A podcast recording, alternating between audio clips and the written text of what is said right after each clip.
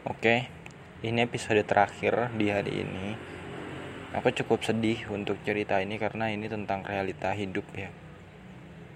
Oh, ngobrolnya sambil nantangis sebenarnya. Kita punya ekspektasi, kita punya harapan. Tapi kadang realita menyadarkan kita bahwa kamu tuh nggak perlu mencapai ekspektasi itu. Coba deh kamu ubah. Karena realitanya begini loh. Contoh nyatanya gini kamu punya harapan? Pengen bisa masuk S2 di luar negeri. Tapi realitanya kamu aja susah-susahan lulus S1 gimana mau S2 realitanya begitu. Artinya realita menyadarkan kita untuk merefleksikan kembali. Serius kamu mau S2 yakin? Kuat? Katanya kan begitu kata realita atau harapan lain kita mau punya rumah. Tingkat dua. Nggak apa-apa kecil.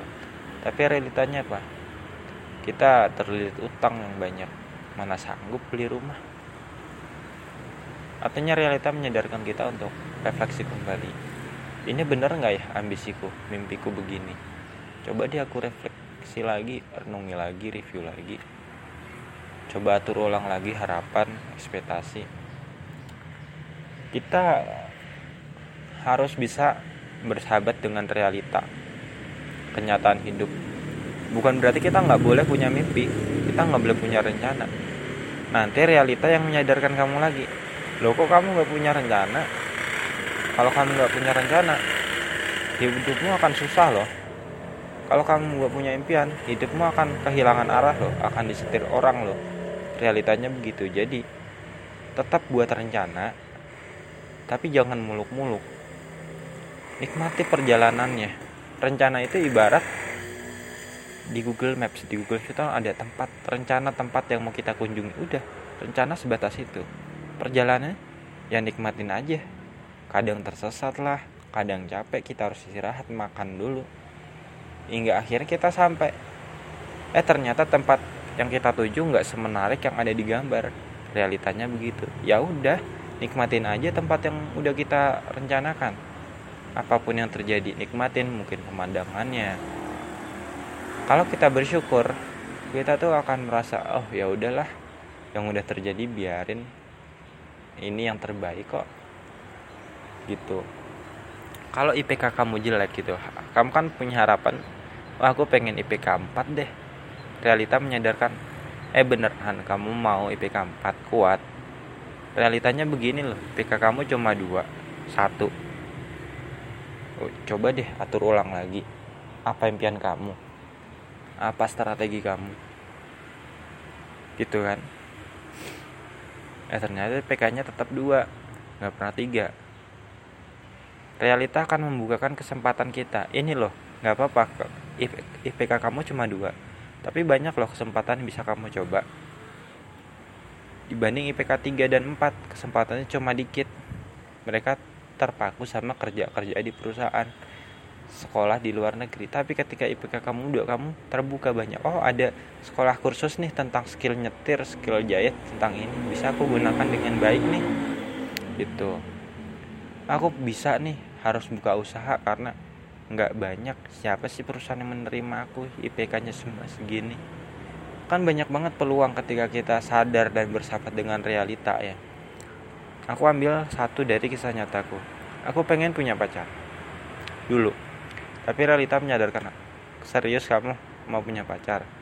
Nyatanya kamu selalu konsultasi gimana caranya bersosial dengan orang.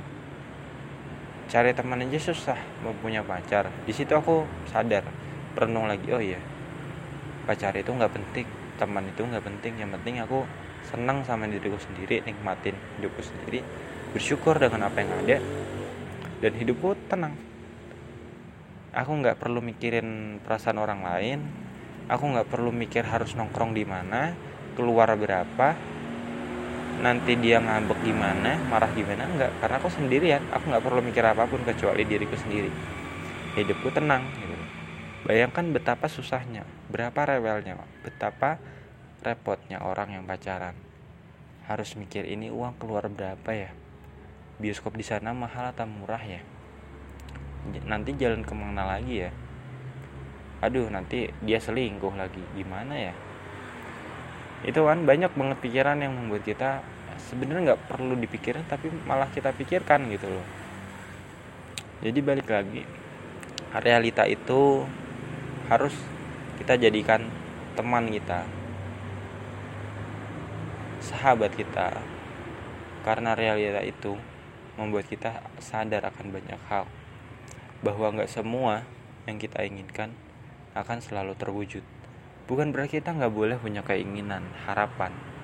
Harapan itu penuntun kita.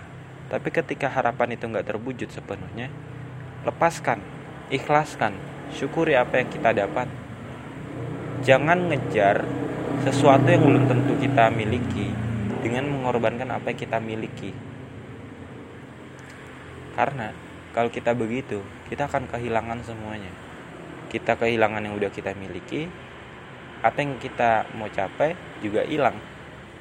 Kita nggak dapet apa-apa gitu loh